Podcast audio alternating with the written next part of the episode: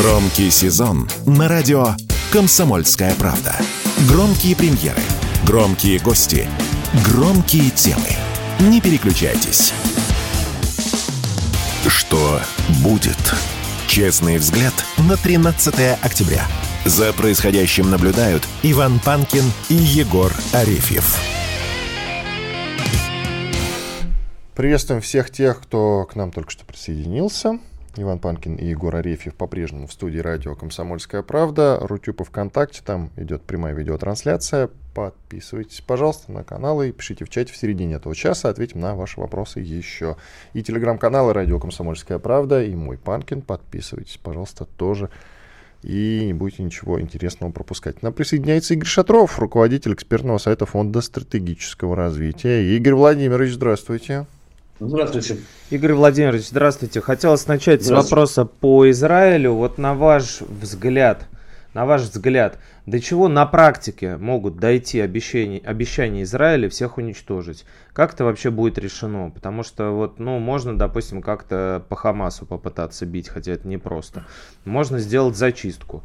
Вот. Но что делать с двумя миллионами человек? И вообще еще, судя по м, тому, как развиваются события, у Хамаса много сюрпризов. Они вот э, рассказали, что с, э, довольно давно готовили, что это не спонтанная операция, а больше года ее готовили. Как вы считаете, к чему это может э, как бы привести на практике? Да вообще, ну, говорят, от 20 до 2 лет, вот данные разнятся в этом смысле. Ага. В смысле войны? Да, ну подготовка, подготовка была у Хамаса, подготовка. да, от 20 до 2 лет, вот, разные цифры.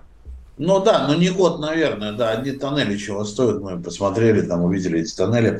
Ну, пока Израиль ведь свою программу действий он э, изложил, э, они предлагают переместиться мирному населению на юг сектора газа, ну и планируют, я понимаю, так, заход с севера, э, заход туда сухопутных войск, с ну, авиация, естественно, будет продолжать бомбежки и они будут таким образом, двигаясь к югу, ну, в общем, э, э, проводить такую зачистку. Э, я думаю, что у них есть желание просто пройти железным катком по всему, по всему сектору газа, и как получится, невзирая на жертвы среди мирного населения, в общем, как получится провести эту зачистку. То есть они предлагают просто в определен, на определенной территории, довольно небольшой, разместиться двум миллионам человек, причем они не планируют, э, не позволяют им покинуть эту территорию. Эти 2 миллиона, я понимаю, они потом в дальнейшем намерены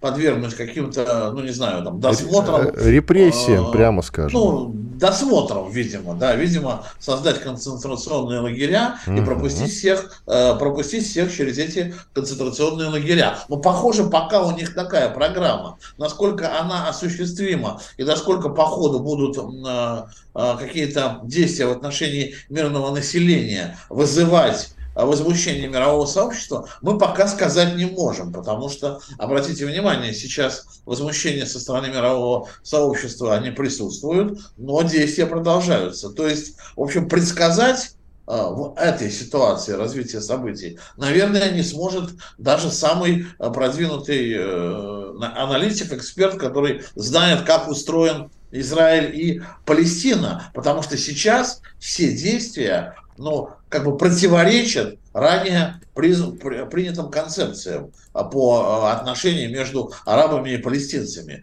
э, арабами и израильтянами. Израильтяне пытались все-таки, давайте тоже признаем это до некоторых пор, ну что ли, э, выстроить мирные отношения и вроде бы даже верили палестинцам. Ну, в итоге, э, в общем, эта маска, это была маска, конечно, эта маска э, снята, и вновь, э, вновь все возвращается к тому, как было в середине 40-х годов прошлого века. И по вашему прогнозу, чем это все закончится? Вы уже сказали, что вряд ли кто-то сможет предсказать. Но у нас задача порассуждать на тему, что будет. Вот, пожалуйста, мнение Шатрова.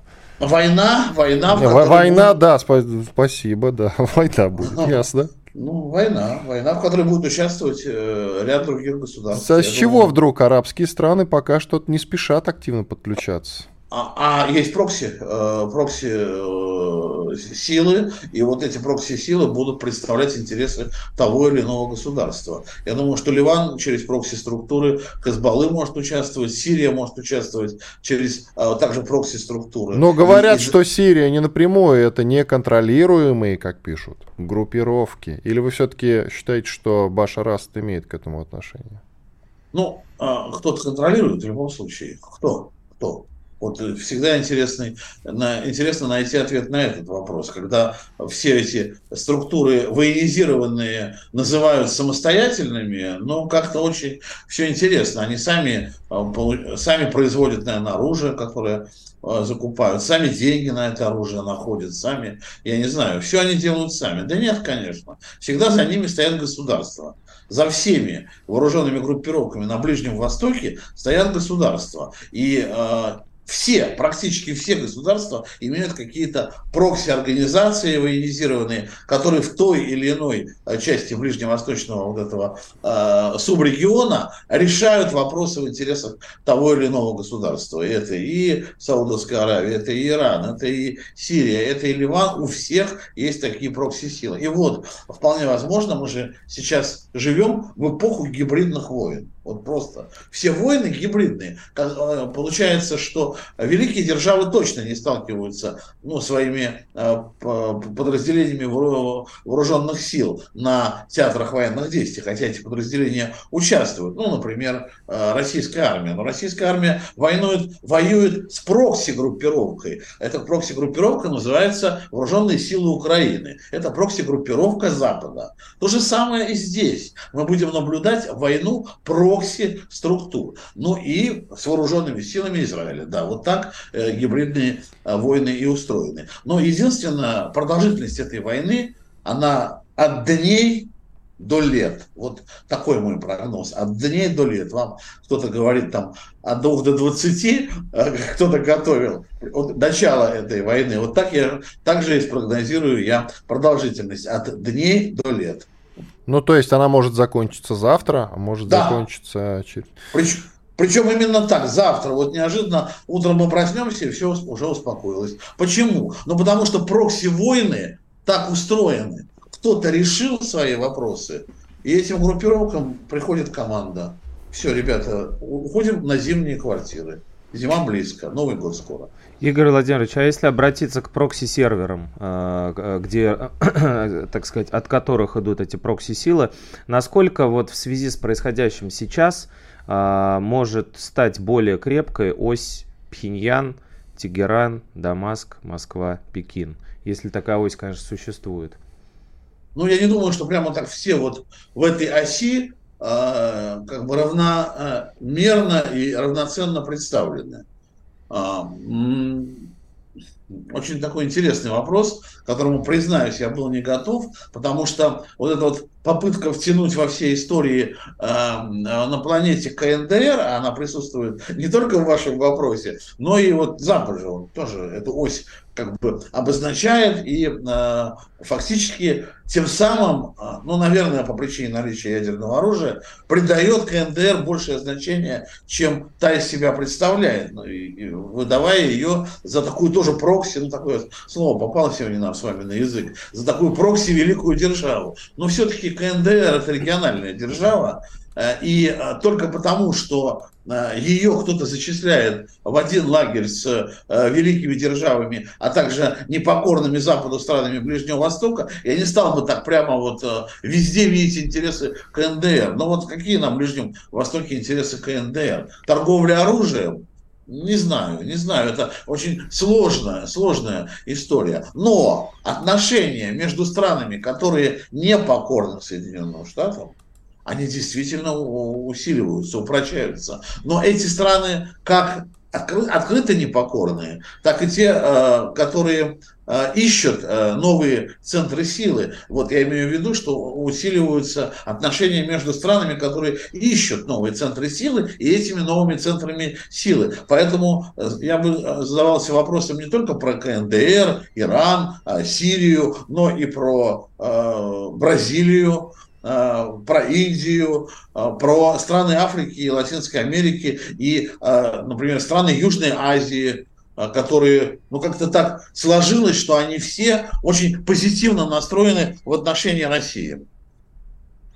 Хорошо, все эти разговоры о том, что часть финансирования, ну, те деньги, которые Америка отправляет Украине, сейчас уйдут э, Израилю насколько состоятельны, как вы считаете? Ну, недаром же туда все-таки и глава Пентагона в Израиль-то поехал, и Блинкин, госсекретарь, тоже навестил. Скажите, пожалуйста, Блинкин плюс сказал такую для меня, на самом деле, тревожную вещь. Он э, атаку Хамаса поставил выше, чем 11 сентября. Это очень странно, я считаю. Все деньги э, э, Соединенных Штатов э, и Запада не уйдут, конечно, Израилю. А, и вообще вот эта вся история, она была сюрпризом не только для Израиля, но она была сюрпризом и для Запада. Запад рассчитывал все-таки пока доставать, скажем так, Россию, решать ту задачу, которая была поставлена прежде э, через Украину, а тут приходится э, работать на другом плацдарме.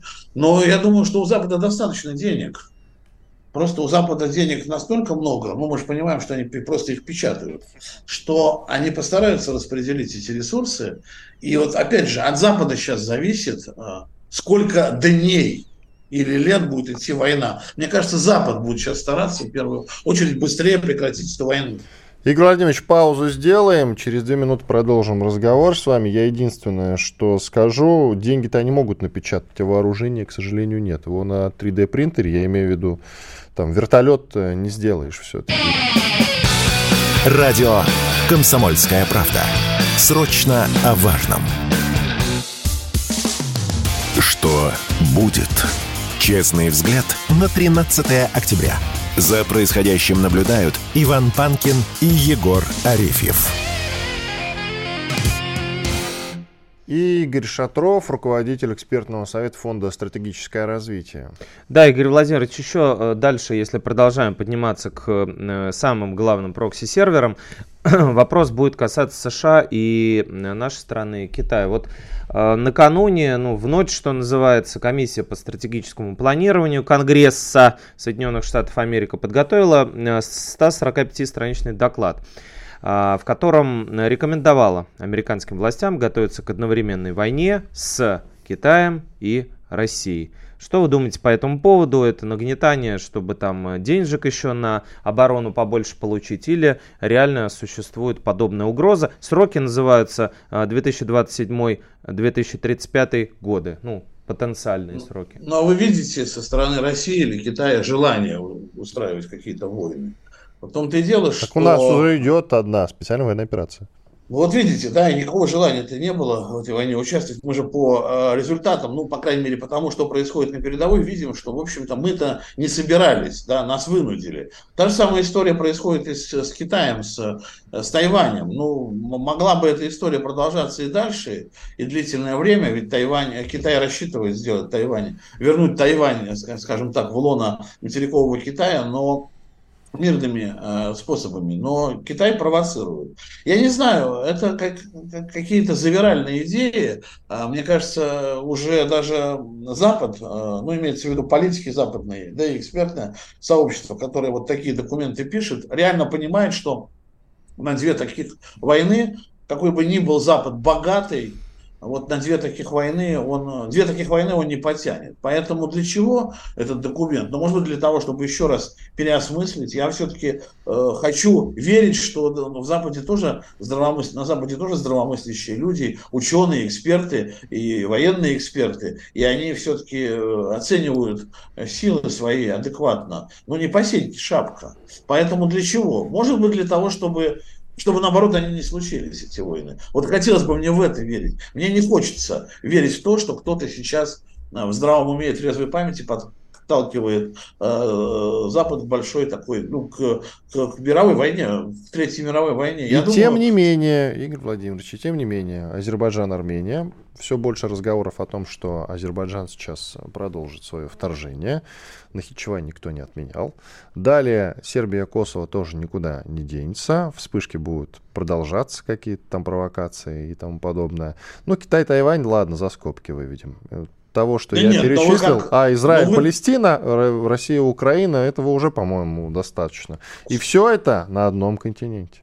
Слушайте, ну это было всегда. Ну давайте, ну что мы... Израиль-Палестина как будто у нас сегодня случилось. Израиль-Палестина у нас случилось после Второй мировой войны и не может никак успокоиться. Да? Вот это, я называю для себя это родовой травмой ООН. Вот просто совершенно неподготовленные люди взяли и а, нарисовали границы а, арабского и, и еврейского и палестинского и, и арабского государства. Они думали, что могут раньше, как вот как раньше э, колониальные империи рисовали на карте границы, они подумали, что они и сейчас могут так поступить. Но вот та же самое произошло и после Второй мировой войны. А, а Украина, а Россия ну, не, не попахивает никак. Эм, э, предвестием э, Третьей мировой войны. Как раз Тайвань, э, Тайвань вот, попахивает, но никто вроде бы в здравом уме не собирается пока там размахивать ядерной дубинкой. Так что, ну и что, что есть эти конфликты? Косово, Сербия. Ни, ни один из них не является предвестником. Давайте так, ни один из них, если бы только, я говорю, кто-то не разозлит Китай, но мне кажется, Китай как раз тоже сто раз подумает, прежде чем будет злиться. А так как же пока... вот эти все предсказания Жириновского о том, что именно Израиль применит ядерное оружие? Ну, к Жириновскому, наверное, надо обратиться. Но, ну, мне кажется, как, когда-нибудь хочет... обязательно спросим. Мне кажется, Израиль хочет все-таки сохранить э, еврейскую нацию. Все-таки для чего они вернулись на землю обетованную? Но ну, почему мы, ну, неужели мы считаем евреев, а евреев глупее нас? Неужели мы понимаем, что не, понимают, не понимают э, в Израиле, к чему может привести использование, применение ядерного оружия? Так что я думаю, что нет. нет. А ну, если не, понимали, не почему тогда не решали толком свой вопрос с Палестиной, а зажали их там? Ну между, а как они решали? Между забором и морем.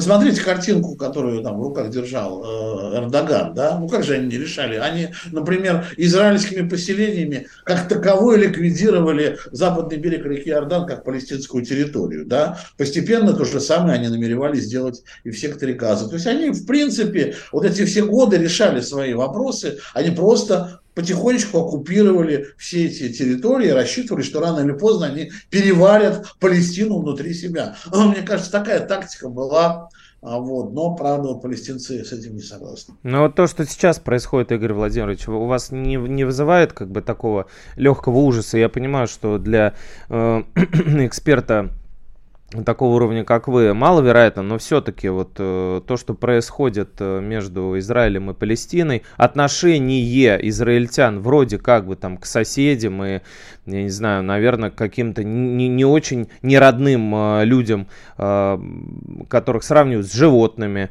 которым отключают свет в больнице, которые в целом уже напоминают больше морги, чем больницы. И все вот это, вот это, ну, какая-то бесчеловечная жестокость у евреев, которые как бы вообще-то даже должны помнить, что такое, да, концентрационные ну, лагеря, что вам, такое голод. Как такое возможно? Вас смущает средневековье просто, которое вы вдруг увидели. Да. Ну а, а разве нет средневековья да, в, в рамках а, российско-украинского конфликта, в рамках средней, специальной военной Вы операции? Вы знаете, на начальной стадии его было больше вот этого. Ну, вот и все. Оно весь, оно везде, это средневековье, где льется кровь рано или поздно. Ну, просто люди приходят вот в такое состояние. Мы недалеко ушли от животных. Я не знаю, но смотрите, вот бывший премьер Израиля, Нафтали Беннет, который раскритиковал телеведущего Sky News, который ему задал вопрос о судьбе людей в секторе Газа из-за блокады Израиля. Вы серьезно продолжаете спрашивать меня о палестинских гражданских лицах?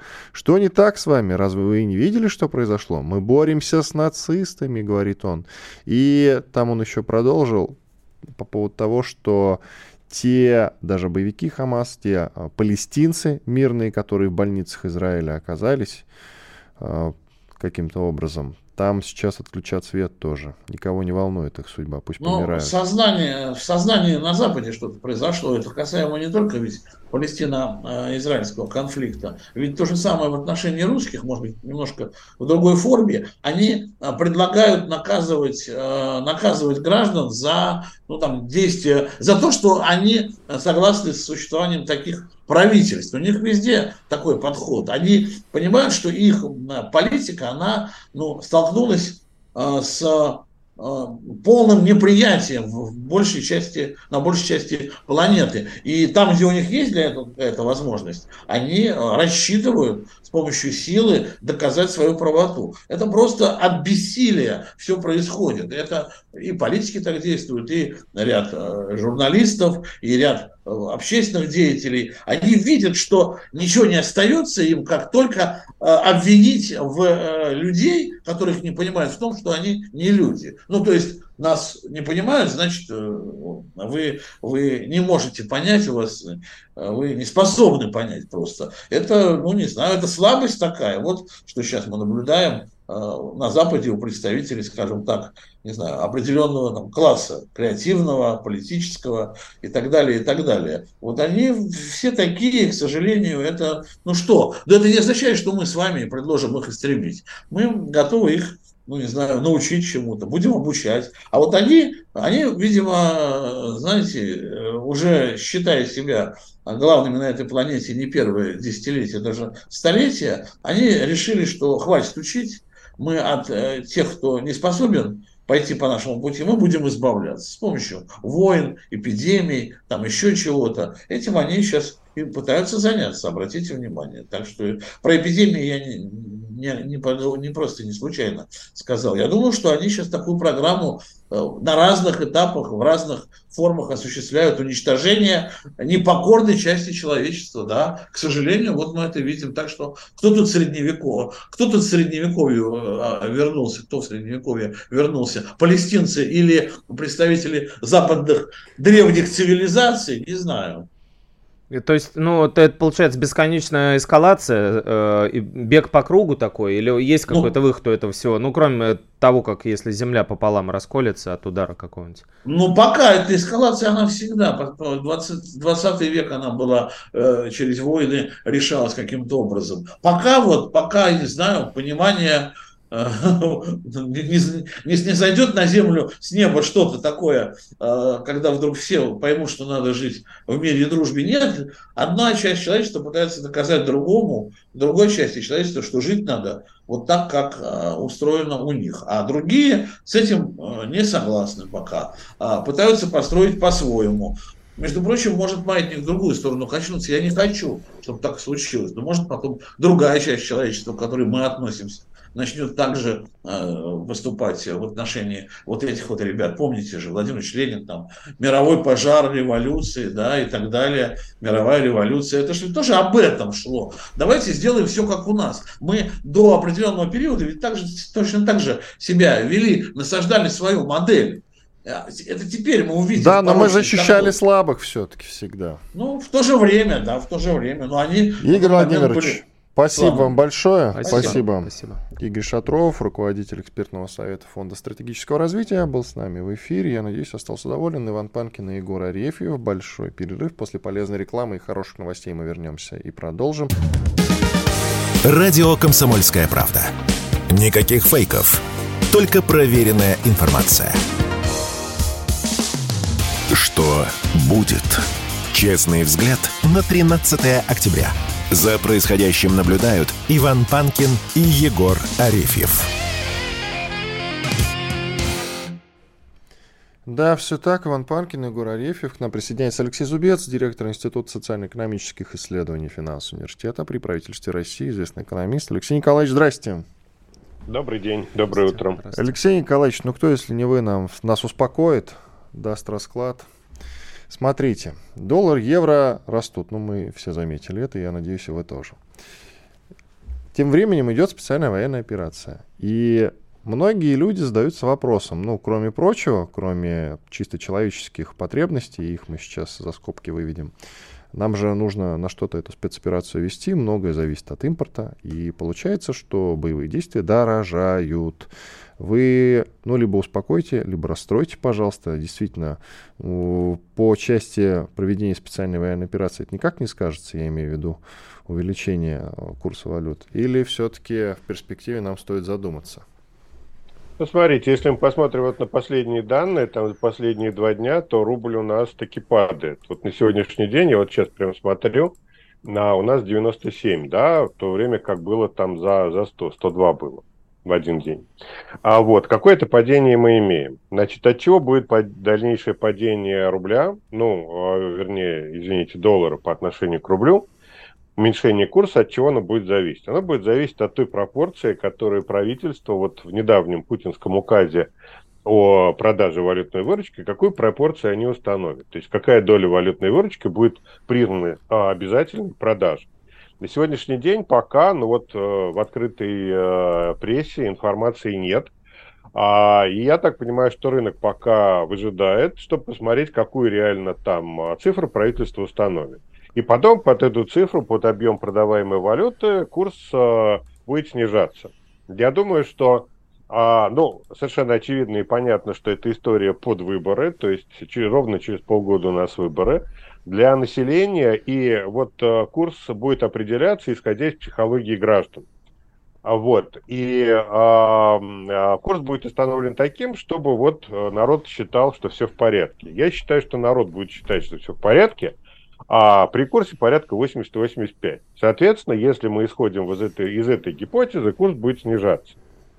А теперь, что касается финансирования спецопераций. Спецоперация, безусловно, вещь крайне дорогая, но в данный момент мы видим, что правительство, в общем, неплохо справляется с ее финансированием за счет внутренних заимствований, за счет того же самого слабого рубля, а вот, а, ну и за счет вот бюджетных инвестиций из тех резервов, которые у правительства есть.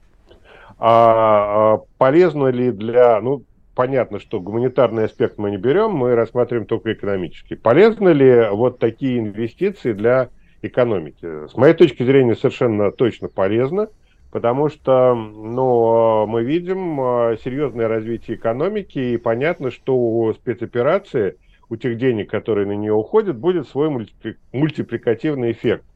То есть помимо вот тех затрат э, и эффекта, который э, непосредственно производят те деньги, которые туда ушли, будет дополнительное развитие экономики. Понятно, что лучше было бы без этих трат обойтись. Но если у нас есть необходимость а, их делать, то на самом деле, ну да, экономика получает дополнительный импульс к развитию, и доходы населения, они таки растут. Вы сказали, что дешевый рубль нам идет на пользу. Я не совсем понял, что это значит. То есть правительству а. пока удается справляться с финансированием спецоперации за счет дешевого рубля. Ну, Теперь... дешевый рубль очень понятно. Если э, мы имеем э, высокий курс, соответственно, там X долларов, приходящих там от продажи нефти, там внешних ресурсов, здесь внутри страны превращаются в большее количество рублей, поступления в том числе и налоговые поступления, за счет этого растут. Но понятно, что э, тот э, слабый рубль, который мы видели и видим по сию пору, это, ну, надо понимать, что это история искусственная, да? Это некое а, ручное управление курсом рубля, а, повышение курса доллара по отношению к рублю, ослабление рубля для того, чтобы наполнить бюджет. И ровно за счет этого наше правительство планирует сократить бюджет в этом году, там, по-моему, до 1%, с планируемых двух. И в следующем году, несмотря на большие дополнительные расходы на спецоперацию, планируется, в общем, дефицит бюджета маленький, там, чуть ли не 1%. За счет чего этого будет э, обеспечено? Вот за счет слабого рубля, который обеспечивает дополнительное э, поступление в казну. Ну, то есть надо понимать, что вот этот курс там 100, 190, ой, извините, 90, там 100, а, это величина чисто искусственная. Это результат ручного управления продажами валюты экспортерами. А это правильная политика, скажите, пожалуйста? Ну, смотрите, как смотреть? Ну, а, условий, в условиях раз, э, противоречивых интересов одинаково удовлетворяющих всех решений не существует. Но в данном случае надо понимать, что было принято некое а, вот решение а, опустить курс, а, вернее, извините, опустить рубль, поднять курс, для того, чтобы наполнить бюджет. Ну, так как у нас Минфин главный в этом плане, ну вот они так и поступили. С их точки зрения, наверное, да, это неплохо. С точки зрения потребителей, особенно потребителей инвестиционных товаров, которые вынуждены их покупать там по цене там, на 20-30% больше, чем бы это было там полгода назад, безусловно, это зло. И потом мы читаем в новостях, что э, стоимость автоперевозок выросла на 40%. Почему? Потому что дорогие запчасти, дорогие автомобили, там солярки не хватает и так далее. А понятно, что перевозчики эти деньги переложат, дополнительные расходы а, переложат в цену своих услуг, а они дальше повысят цены на все, все, что они возят. То есть инфляция. Ну вот да, вот наполнение бюджета путем слабого рубля приводит к некой дополнительной инфляции. Ну, у всего есть своя цена. Возможно, для, потребителя. для потребителя... Два... Да, для потребителя надо понимать, что инфляция меньше 10%. Потребителям а, сколько стоит доллар, ну, не так важно. Важна инфляция. А для потребителей инфляция меньше 10% не критична. Пока что мы имеем инфляцию меньше 10%. Стратегия Центробанка, я думаю, выстраивалась, ориентируясь на происходящее на Украине пока в дело не вмешалась война на Ближнем Востоке. Еще непонятно, во что это все разовьется. Ну, давайте представим, что во что-то серьезное. Плюс другие мировые конфликты, которые тоже нельзя исключать. Э, все это к чему может привести? К мировому финансовому кризису? Ну, просто потому, что американцам нужно печатать еще больше денег, чтобы отправлять не только на Украину, но и, разумеется, Израилю, ну и так далее и тому подобное. То есть больше тратить на какие-то вещи, на которые они не рассчитывали. Смотрите, а, ну, а, к сожалению, а, мы видим, что палестинский кризис, вот кризис Газы, развивается по худшему сценарию, потому что вот сегодня пришли новости, что власти Израиля требуют граждан мирных уйти из северной части Газы. Это значит, что там вот на днях они зайдут в Газу и начнется большая война. Ну, потому что штурм городов – это всегда большие проблемы для всех сторон. А, а дальше возникает вопрос, дальше вилка сценариев.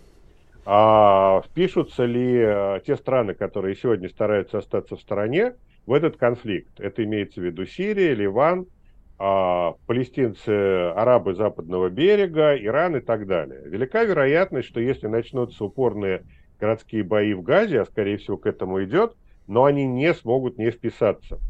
А, а дальше возникает риск расширения этого конфликта на Ближний Восток а, с потенциальным а, блокированием Бармузского пролива, через который идут танкеры из Персидского залива с нефтью.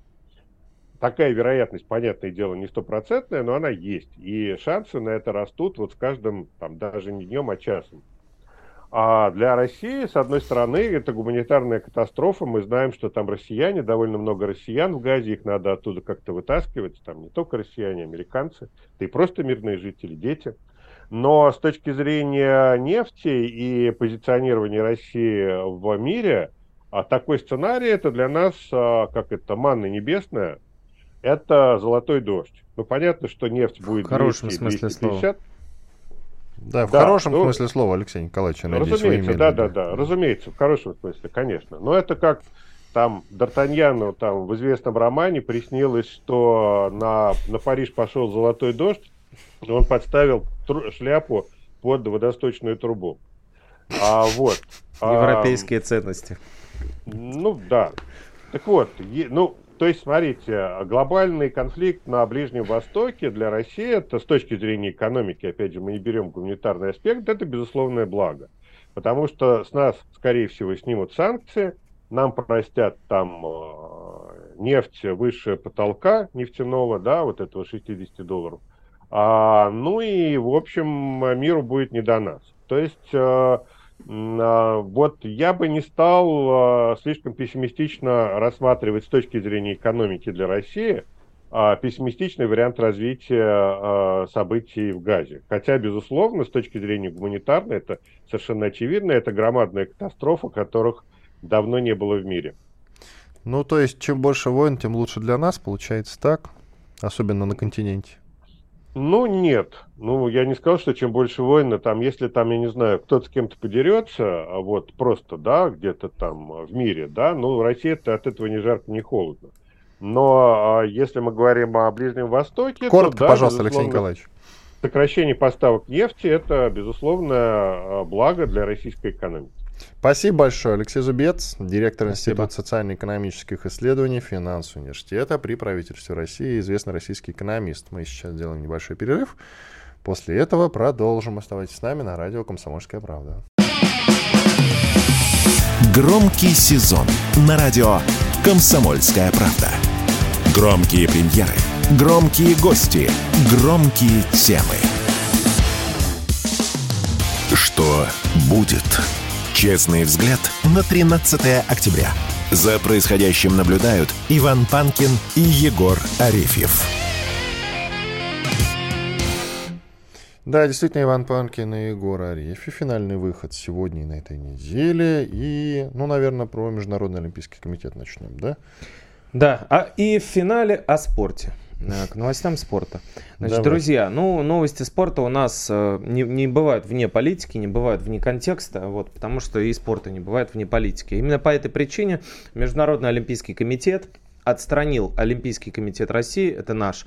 А, вместо России, как вы помните, мы выступали под позорным названием ОКР. Звучит как аббревиатура какого-то заболевания, там СДВГ, там и обсессивно-компульсивное расстройство, кстати, тоже ОКР.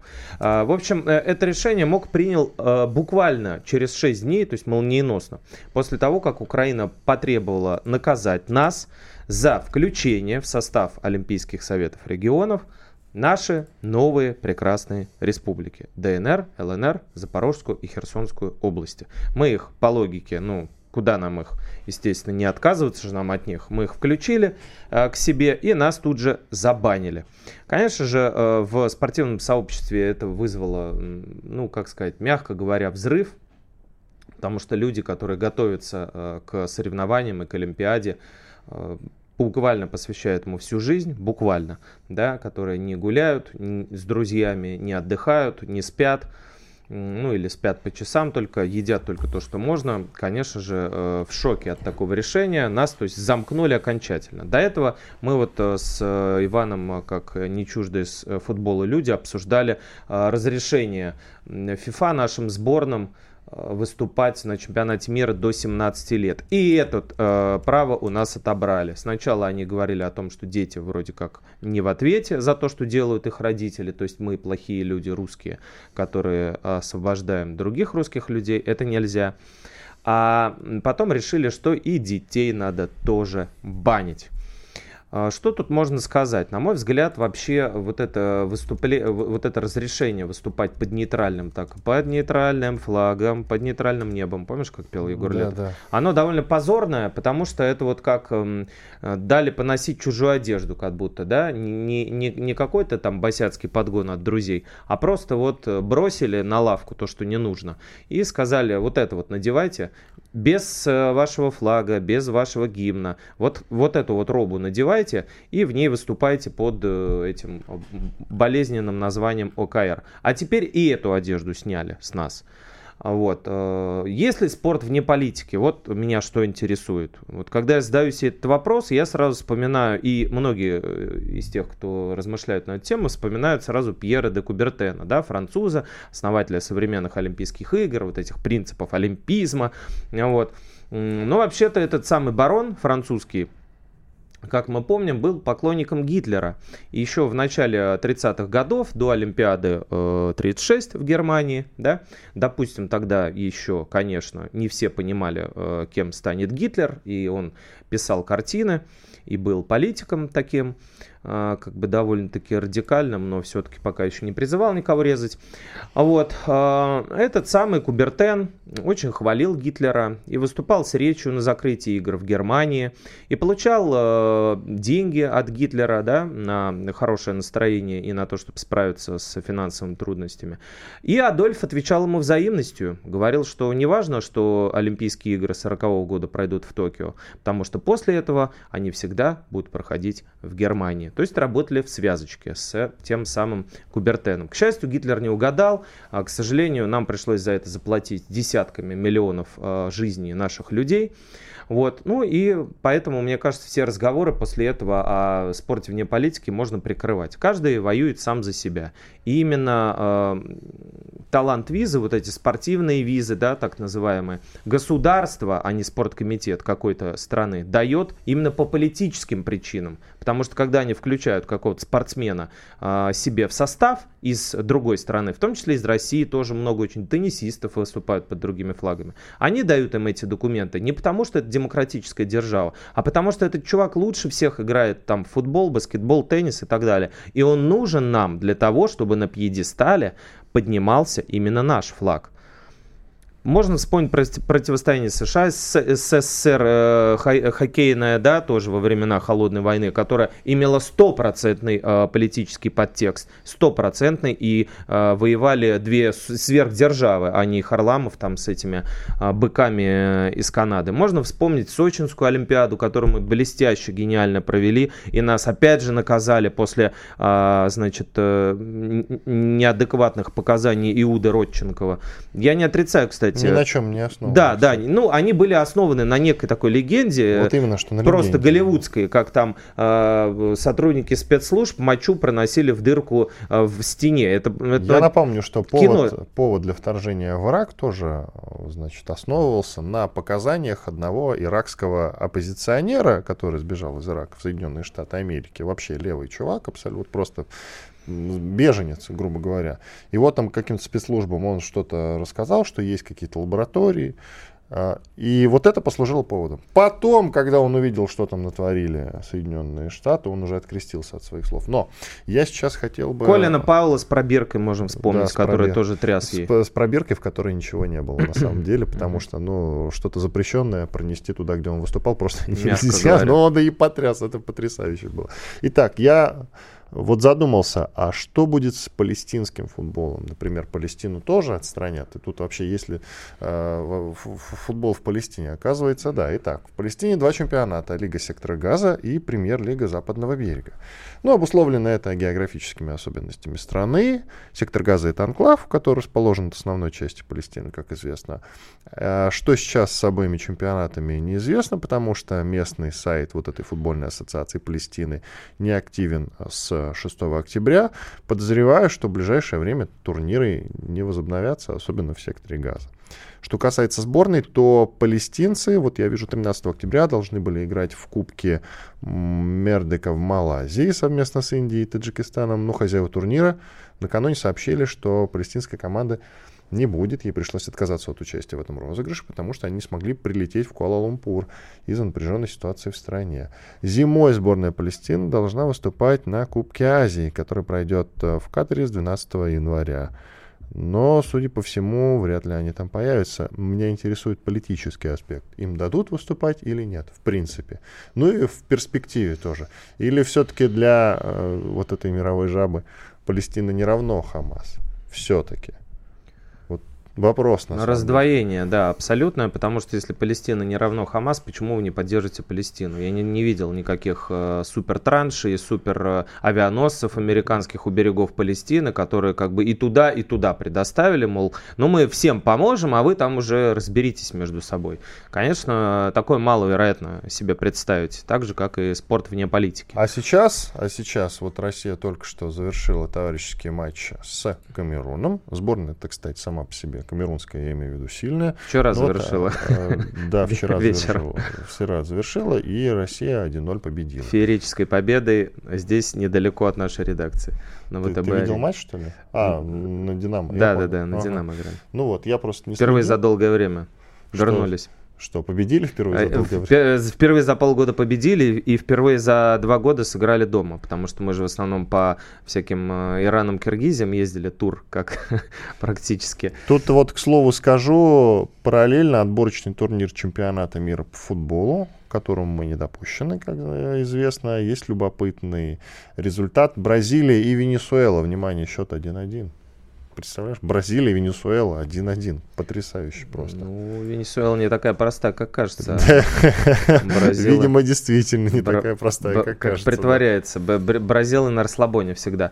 Вот, короче, э, подводя итог тому, о чем мы говорили сегодня, мне кажется, что это довольно логичное завершение по поводу МОК и их решений. Оно абсолютно адекватное той политике, которая проводит сегодня в отношении России. Если бы э, спорта вне политики не было, было, все выступали просто там. Вы в белых э, футболках, вы в зеленых, вы с зайчиками, а вы с кошечками. Нет, у каждого здесь под сердцем гимн, герб и э, флаг той страны, за которую он бьется и за которую он тратит здоровье. Это персонификация.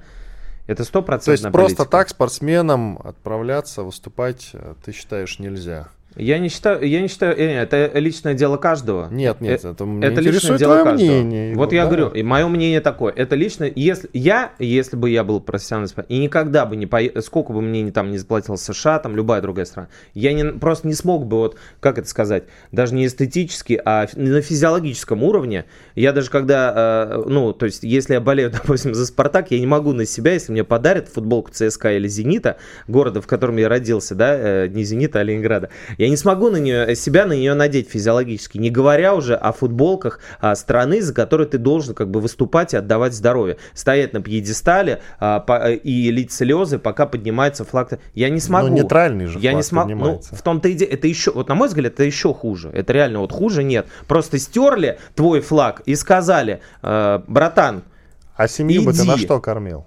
А? А семью бы ты на что? Пошел бы таксистом работать или в Макдональдс, в, это, легко в русский, сказать, да, вкусная в точка, куда угодно. Не, извини, век спортсмена недолгий. Им так или иначе скоро заканчивают. Ребят, может быть пора, может вселенная с историей вам намекают. Пора образованием заняться, почему нет-то? Прекрасно.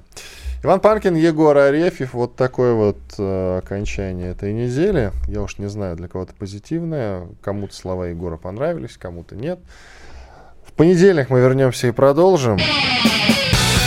Радио «Комсомольская правда». Мы быстрее телеграм-каналов.